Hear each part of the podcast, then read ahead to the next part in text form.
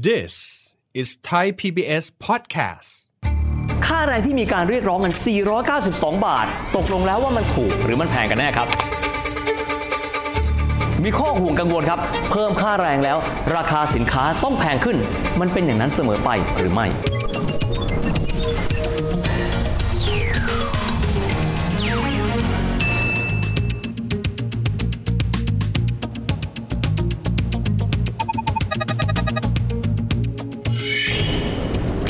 สวัสดีครับท่านผู้ชมครับ ยินดีต้อนรับเข้าสู่รายการเศรษฐกิจติดบ้านนะครับ วันนี้เราจะมาคุยถึงเรื่องของค่าแรงขั้นต่ำนะครับ ผมเชื่อว่าเราได้ยินคำนี้มาเป็นเวลายาวนานเลย เพราะว่าถ้าเกิดว่าครั้งแรกที่บ้านเรามีการแนะนำคำว่า ค่าแรงขั้นต่ำนั้น ก็เป็นเวลายาวนานมานะครับ เกือบเกือบจะ 4-50 ปีแล้ว เริ่มต้นในปี 2516 ยุคสมัยที่จอมพลถนอมกิติกจร เป็นนายกรัฐมนตรีเลย ในเวลานั้นถือว่าราคานั้นถูกมากนะครับก็คือ 12 บาท แต่ว่าช่วงเวลาประมาณ 50 ปีที่ผ่านมาราคาขั้นต่ำนะครับหลังจากที่เริ่มต้นมีการประกาศใช้คำว่าค่าแรงขั้นต่ำนะครับปัจจุบันก็ขยับขึ้นมานะครับอยู่ที่ประมาณ 315 บาท จนกระทั่งถึงสูงสุดเลยก็คือ 336 บาทด้วยกัน หลายท่านอาจจะถามนะครับว่าทำไมจริงจะต้องมีลักษณะเป็นช่อง คือเป็นเรนจ์ออกมาแบบนี้คำตอบก็คือหลักคิดนะครับของบ้านเราก็คือว่าแต่ละพื้นที่นั้นเนี่ยค่าครองชีพไม่เท่ากัน ดังนั้นเนี่ยในแต่ละพื้นที่จึงมีราคาค่าแรงขั้นต่ำที่ไม่เท่ากันด้วยนะครับสำหรับบ้านเราแล้วนะครับจังหวัดที่มีค่าแรงขั้นต่ำที่สูงที่สุดเลยคือ 336 บาทนะครับจะอยู่ที่ชนบุรีแล้วก็ภูเก็ต 335 บาทครับจะอยู่ในจังหวัดที่มีขนาดของรายได้ประชาชาติต่อจังหวัดเนี่ยสูงที่สุดเป็นอันดับต้นๆนั่นก็คือระยองครับสำหรับกรุงเทพมหานครและปริมณฑลก็อยู่ที่ 331 บาท แต่ฟังดูแล้วหลายคนที่อาจจะไม่ได้อยู่ในภาคแรงงานจะบอกว่าตกลงมันเยอะหรือมันน้อย ต้องบอกแบบนี้ก่อนครับว่า เยอะหรือน้อยนั่นส่วนหนึ่ง แต่เราไปดูนะครับว่า แต่ละปีเงินเฟ้อสูงขึ้นทุกปี ท่านคงจะจำกันได้ เงินเฟ้อมีความหมายว่า ภาวะที่สินค้าเนี่ยมีการปรับตัวขึ้นตลอดเวลา แต่ครับนับตั้งแต่ที่มีการแพร่ระบาดของโควิด -19 เป็นต้นมาในปี 2020 นี้เนี่ยนะครับ ค่าแรงขั้นต่ำมิได้ถูกปรับขึ้นเลย ทั้งทั้งที่ราคาสินค้าและบริการนั้น มีการปรับขึ้นอย่างต่อเนื่องกันเลย ดังนั้นก็เลยนำไปสู่คำถามที่เราจะมาชวนคุยกันในวันนี้ครับว่า ณเวลานี้มีข้อเรียกร้องครับ จากภาคส่วนของแรงงานที่บอกแบบนี้ในเมื่อไม่ได้ขึ้นมานาน เพิ่มสูงขึ้นจากระดับสูงสุดในเวลานี้ที่ 336 บาท ในวันนี้อาจจะมาคุยกันนะครับว่าแต่ละฝ่ายอาจจะมีมุมมองความคิดเห็นที่แตกต่างกันด้วยนะครับ เพราะว่าค่าแรงที่สูงขึ้น ก็แน่นอนว่าจะต้องนำไปสู่ภาวะที่ผู้ผลิตสินค้าและบริการ ที่จะต้องจ่ายค่าแรงเหล่านี้เนี่ยขยับขึ้นราคาสินค้ากันไปด้วย ก็อาจที่จะทำให้ภาวะเงินเฟ้อซึ่งตอนนี้ถือว่าย่ำแย่อยู่แล้ว ซ้ำเติมให้แย่ลงไปอีกอะแต่ก่อนที่จะไปถึงตรงนั้นครับ เรามาเริ่มต้นดูกันก่อนเลยนะครับว่า ถ้าเกิดว่าเราลองเทียบบ้านเรา กับต่างประเทศกันแล้วเนี่ยอัตราค่าแรงขั้นต่ำบ้านเราอยู่ประมาณไหน เริ่มต้นก่อนนะครับ เรามาดูกันก่อนว่า ประเทศไทยกันแล้วเนี่ยเรื่องของค่าแรงขั้นต่ำถ้าไปเทียบกันกับประเทศอื่น ๆ ในภูมิภาคเดียวกัน คือเอเชียตะวันออกเฉียงใต้หรืออาเซียนเราอยู่ตรงไหน ต้องขออนุญาตนะครับ แยกสิงคโปร์ไปก่อน เพราะว่าสิงคโปร์เป็นประเทศเล็ก แล้วก็มีการนำเข้าแรงงานในจากต่างประเทศค่อนข้างสูงนะครับแล้วก็ค่าครองชีพเขานั้นสูงเป็นพิเศษกันด้วย ถ้าว่าเทียบกันแล้วนะครับ บ้านเราก็ถือได้ว่าอยู่ในอัตราที่ค่อนข้างสูงครับ แต่เดี๋ยวต้องมีคำว่าแต่นะครับ เทียบกับเวียดนามครับอัตราค่าแรงขั้นต่ำของเรา ถ้าหากว่าเราเทียบกันเป็นเดือน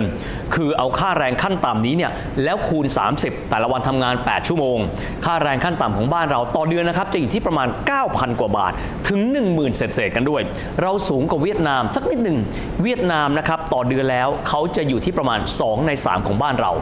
มาเลเซียครับก็จะอยู่ประมาณเดียวกันกับเรา ก็คือค่าแรงขั้นต่ำของเขาเนี่ยก็จะอยู่ที่ประมาณสัก 10,000 เศษๆก็พอๆกันกับจังหวัดที่มีค่าแรงขั้นต่ำสูงที่สุดนะครับก็คือประมาณสัก 10,000 เศษต่อเดือนกันด้วย อินโดนีเซียครับอาจจะแตกต่างไปจากประเทศอื่น ด้วยความที่ประเทศเขามีขนาดใหญ่โตมโหฬารมาก มีประชากรเนี่ยประมาณสักเกือบเกือบจะ 300 ล้านคน วิธีการในการคำนวณค่าแรงของเขา ก็อาจจะแตกต่างกันไปกล่าวคือ ค่าแรงของเขาจะมีการคำนวณนะครับ และจะมีการกำหนดด้วยรัฐบาลท้องถิ่นของแต่ละพื้นที่แต่ละพื้นที่ ดังนั้นเนี่ยแต่ละพื้นที่อาจจะมีปัจจัยในเชิงเศรษฐกิจ เช่นค่าครองชีพที่ไม่เท่ากัน เงินเฟ้อที่ไม่เท่ากัน ความจำเป็นในการดำรงชีวิตที่แตกต่างกัน ดังนั้นอินโดนีเซียก็จะมีค่าแรงขั้นต่ำที่แตกต่างกันไปอยู่เยอะพอสมควร แต่กระนั้นถ้าหากว่าดูเฉลี่ยแล้ว ค่าแรงขั้นต่ำของอินโดนีเซียกับประเทศไทยนั้นอยู่ในระดับที่พอๆกันด้วยนะครับ ทั้งนี้ทั้งนั้นครับไม่ว่าเปรียบเทียบกันในอาเซียนแล้วเราจะเป็นอย่างไรก็ตามเราไปดูบริบทโลกกันบ้าง บริบทโลกเขาบอกแบบนี้ว่าภูมิภาคเอเชียตะวันออกเฉียงใต้ครับ เป็นภูมิภาคที่มีค่าแรงขั้นต่ำนั้น ถือได้ว่าถูกที่สุดไม่แต่เพียงในเอเชียนะครับ แต่ว่าในโลกก็ว่าได้ ดังนั้นถ้าหากว่าเราไปเทียบกันกับประเทศที่มีระดับการพัฒนาสูงกว่าเราทั่วโลกไปแล้ว ก็จะพบว่าค่าแรงขั้นต่ำของบ้านเรานั้น ถือได้ว่าถูกมากๆ เพราะในประเทศที่พัฒนาแล้วครับอย่างเช่น ประเทศในสหภาพยุโรป เขาจ่ายค่าแรงกันอาจจะประมาณ 4-500 บาทนะครับต่อชั่วโมง ไม่ได้ต่อวันนะครับต่อชั่วโมงแต่ทั้งนี้ทั้งนั้นบริบทแตกต่างกัน เพราะว่าในประเทศในยุโรปก็ดี ประเทศที่พัฒนาแล้วอย่างเช่นเกาหลีใต้ก็ดี หรือว่าไต้หวันค่าครองชีพจะแพงกว่าเราสองครับ ในงานเดียวกันประเทศเหล่านี้ก็จะมีการใช้จำนวนคนต่องานเนี่ยที่น้อยกว่าประเทศในภูมิภาคอาเซียน ที่มีการใช้จำนวนคนต่องานเนี่ยเยอะกว่านั้น ก่อนที่จะไปในจุดอื่นครับ อีกส่วนหนึ่งกันเลย หลายฝ่ายบอกแบบนี้คำว่าค่าแรงขั้นต่ำโดยปกติแล้วก็มีความหมายถึงแรงงานทั่ว ๆ ไป ที่อาจจะไม่ได้มีทักษะฝีมือแรงงานนะครับ ต้องยอมรับว่าคำว่าแรงงานฟังดูแล้วเป็นคำที่กว้างมากนะครับ ก็อาจจะประกอบไปด้วยแรงงานที่ไม่มีทักษะ กับแรงงานที่มีทักษะ กับแรงงานที่มีฝีมือกันด้วยนะครับฝ่ายหนึ่งที่บอกว่าเวลาที่จะมีการพิจารณาเรื่องของการปรับขึ้น ค่าจ้างแรงงาน ท่านก็ต้องคิดแบบนี้ครับว่าคำว่าค่าแรงขั้นต่ำมีความหมายว่าเริ่มต้นของคนที่ผันตัวเป็นแรงงาน และอาจจะยังไม่ได้มีพัฒนาการในเรื่องของความสามารถในการทำงานนั้นๆแต่ถ้าหากว่าไปดูกันจริง ๆ แล้ว พบแบบนี้ครับว่า ในบ้านเรากันเองนะเวลานี้เนี่ยแรงงานโดยเฉพาะอย่างยิ่งเลย สัญชาติไทยอาจจะไม่ได้เข้าอยู่ในหมวดหมู่นี้นักสักเท่าไหร่ เพราะว่าแรงงานคนไทยกันเอง เป็นแรงงานที่มีทักษะสูงกว่า และเป็นแรงงานที่มีฝีมือแรงงาน เฉพาะทางมากกว่า ซึ่งโดยปกติแล้วก็จะได้รับค่าจ้าง ซึ่งไม่ได้อยู่ในพิกัดอัตราราคาค่าจ้างขั้นต่ำอยู่แล้ว ย้อนกลับมาสักนิดนะครับ บ้านเราถือเป็นประเทศที่ตอนนี้ต้องมีการนำเข้าแรงงานจากประเทศเพื่อนบ้านหลายประเทศอยู่เหมือนกัน หลายท่านอาจจะตั้งคำถามครับ และคำว่าค่าแรงขั้นต่ำนี้ ครอบคลุมไปถึงการดูแลค่าจ้างขั้นต่ำของเพื่อนบ้านของเราที่เข้ามาทำงานในบ้านเราหรือไม่นะครับคำว่าค่าแรงค่าจ้างขั้นต่ำนั้น คือเป็นอัตราเดียวกัน ไม่ว่าท่านจะเป็นเพศใดก็ตาม หรือมาจากสัญชาติใดก็ตาม ดังนั้นค่าแรงขั้นต่ำที่ว่าถึงนี้หมายรวมนะครับถึงการที่จะไปครอบคลุมแรงงานที่มาจากต่างประเทศกันด้วย แต่พูดถึงนะครับว่าแรงงานที่มาจากต่างประเทศแน่นอนเรื่องของทักษะฝีมือแรงงานนั้น อาจจะไม่เหมือนกันกับคนไทย ดังนั้นหลายฝ่ายก็บอกว่าเวลาที่ท่านพูดถึงแรงงาน โดยเฉพาะยิ่งเลยสัญชาติไทย ขอให้ไปดูนะครับว่าแรงงานของคนไทยที่อยู่ในระบบแรงงานบ้านเหล่านี้เนี่ยเป็นแรงงานระดับสูงกว่า และเป็นแรงงานที่มีฝีมือ ยกตัวอย่างเช่นครับ ใน sector ที่มีความเกี่ยวข้องกับการก่อสร้างการตกแต่ง เช่น ช่างปูนช่างสี ช่างปูกระเบื้อง ช่างปูปาร์เกต์ช่างทำยิปซัมนะครับหรือแม้กระทั่งในโรงงานอุตสาหกรรม โดยปกติแล้วจะมีค่าแรงนะครับแบ่งออกเป็นตามระดับ เช่น ระดับที่ 1 ระดับที่ 2 ระดับที่ 3 และทั้งหมดนี้เลยนะครับก็จะได้รับค่าแรงที่สูงไปกว่าค่าแรงขั้นต่ำไปด้วย ทีนี้เรามาดูนะครับว่ามุมมองที่มีความแตกต่างกันนะครับของการที่มีข้อเสนอจากภาคแรงงาน ที่จะให้ขึ้นอัตราค่าแรงงานเนี่ยแต่ละฝ่ายมีการมองอย่างไรกันบ้างครับ เอาฝ่ายแรกกันเลย ฝ่ายแรงงานแล้วก็นักวิชาการบางท่าน มองแบบนี้ครับว่า แรงงานบ้านเราข้อแรกเลยนะครับ ประสบกับภาวะที่ลำบากมาก และต้องได้รับความเห็นใจ เพราะ 2 ปีที่ผ่านมานี้เนี่ยค่าแรงขั้นต่ำยังไม่ได้มีการปรับขึ้นด้วย ในขณะที่ค่าครองชีพเองก็ดี เงินเฟ้อเองก็ดีนะครับปรับตัวสูงขึ้นตลอดเลย และยิ่งถ้าเกิดเรามองต่อไปนะครับแรงงานกว่า 97%เลยของบ้านเรานั้น ประสบกับปัญหาหนี้ครูเรือนครับ ดังที่เราได้เคยอธิบายมาในอตอนก่อนหน้านี้ว่านี้ครัวเรือนของประเทศไทยนั้นตอนนี้ทะลุ 90%ของรายได้ประชาชาติไปแล้ว หากก็มีการเฉลี่ยจะพบว่านะครับแรงงานในบ้านของเรานั้นมีหนี้ครัวเรือนนะครับต่อครัวเรือนประมาณ 200,000 บาทด้วยกัน เยอะแน่ๆครับ ทีนี้หนี้ครัวเรือนกันนี้ เทียบกันกับปีก่อนหน้า ปรับตัวสูงขึ้นประมาณ 5.09% นั่นมีความหมายนะครับว่าเมื่อแรงงานเขาได้รับเงินก้อนนี้มาแล้วเนี่ยเขามีภาระในการที่จะต้องชำระหนี้กันด้วย ดังนั้นหากว่าไม่ได้มีการขึ้นให้สอดรับกันกับความจำเป็นในการดำรงชีวิตของพวกเขา ก็จะทำให้พวกเขานั้นไม่สามารถที่จะดำรงชีวิตอยู่ได้นะครับตามมาตรฐานชีวิตในเมืองที่พวกเขาอยู่นะครับแต่ว่าอีกฝ่ายหนึ่งกันบ้าง มีมุมมองที่แตกต่างกัน มองแบบนี้ครับบอกว่าถ้าหากว่ามีการปรับขึ้นค่าแรงโดยเร็วเลยนะครับอาจจะส่งปัญหาครับ ทำให้ราคาสินค้าในตลาดนั้นมีอัตราที่สูงขึ้นคำถามว่าสินค้านั้นสูงขึ้นมันเป็นเพราะอะไรคำตอบนะครับ เพราะว่าแรงงานนั้นถือได้ว่าเป็นอีกหนึ่งองค์ประกอบของต้นทุนในการผลิตสินค้าและบริการ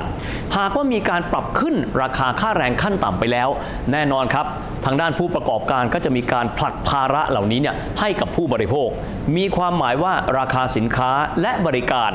ซึ่งมีค่าแรงงานนั้นเป็นส่วนหนึ่งของต้นทุนของพวกเขา ก็จะปรับตัวสูงขึ้นด้วย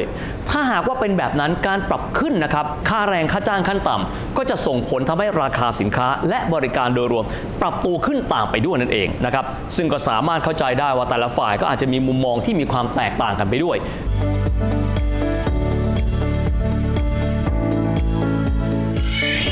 ส่วนหนึ่งกันบ้าง ว่าในปีรอยต่อระหว่างปี 2554 ถึง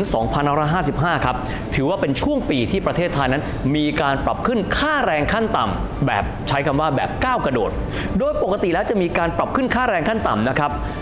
ในลักษณะที่มีความสอดคล้องกันไปกับตัวเลขของเงินเฟ้อ แต่ว่าในช่วงรอยต่อปีนั้นปี 54 กับปี 55 มีการปรับขึ้นราคาค่าแรงขั้นต่ำเนี่ยจาก 215 บาทราคาเฉลี่ย เป็น 300 บาทภายในเวลาแค่ไม่กี่สัปดาห์เท่านั้นนะครับ ซึ่งในช่วงเวลานั้นครับคำถามก็คือว่า และมันมีการสะท้อนในการขึ้นราคาสินค้าและบริการ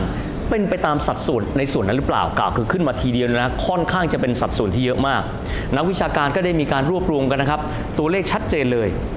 ว่าค่าแรงที่มีการปรับตัวสูงขึ้นจาก 215 บาทเป็น 300 บาทนั้น จริง ๆ สะท้อนออกนะครับ ซึ่งราคาสินค้าและบริการที่เพิ่มขึ้นแค่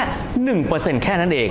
ดังนั้นจึงไม่มีเหตุผลครับ ที่จะบอกว่าการปรับขึ้นค่าแรงขั้นต่ำในลักษณะที่สอดคล้องกันกับภาวะความเป็นอยู่นั้น จะส่งผลไปสู่ราคาสินค้าและบริการอย่างก้าวกระโดดเสมอไป แต่อย่างไรก็ตามครับ อันนี้ก็ต้องยอมรับนะครับว่าในการที่จะมีการพูดคุยกันเพื่อบรรลุข้อตกลงครับของฝ่ายแรงงานกับฝ่ายนายจ้างนะครับ รวมถึงการมองภาพรวมก็จะมีคณะกรรมการที่เขาเรียกว่าคณะกรรมการไตรภาคี ซึ่งก็จะประกอบไปด้วยภาครัฐนะครับสี่ท่านจะประกอบไปด้วยภาค นายจ้าง 5 ท่าน แล้วก็ภาคที่มาจากแรงงาน หรือว่าลูกจ้างอีก 5 ท่านด้วยกัน รวมแล้ว 14 คน โดยที่มีปลัดกระทรวงแรงงานนี้เนี่ยเป็นประธานนะครับซึ่งการพูดคุยเหล่านี้ก็เป็นการย้ำให้มั่นใจว่าการปรับขึ้นนะครับเรื่องของค่าแรงค่าจ้างขั้นต่ำจะเป็นสิ่งที่รับการพูดคุยกันของทั้ง 3 ฝ่ายนะครับแต่ว่าก็มีคนตั้งคำถามอยู่เหมือนกันว่า โครงสร้างในลักษณะแบบนี้ จริง ๆ จะมีการล็อบบี้ให้แต่ละฝ่ายออกมามีโครงสร้างอย่างไรจนกระทั่งอาจจะไม่ได้นำไปสู่การสะท้อนค่าจ้างขั้นต่ำที่ควรจะเป็นเสมอไปกันด้วยนะครับแต่ยังไงก็ตามครับวันนี้รายการเราพยายามไล่เลี้ยงให้เห็นนะครับว่าประเด็นเรื่องของค่าแรงค่าจ้างขั้นต่ำซึ่งจะถูกหยิบยกมาพูดคุยเสมอๆนั้น ตกลงแล้วโครงสร้างหลักๆ นั้นเป็นอย่างไรกันบ้างและนั่นก็คือภาพรวมของรายการเศรษฐกิจติดบ้านในวันนี้นะครับสำหรับวันนี้เวลาหมดลงแล้ว พบกันใหม่โอกาสหน้า สวัสดีครับ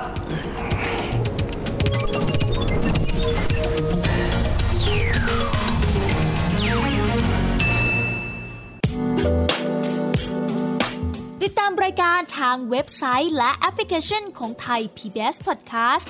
Spotify SoundCloud Google Podcast Apple Podcast และ YouTube Channel Thai PBS Podcast Thai PBS podcast. View the world via the voice.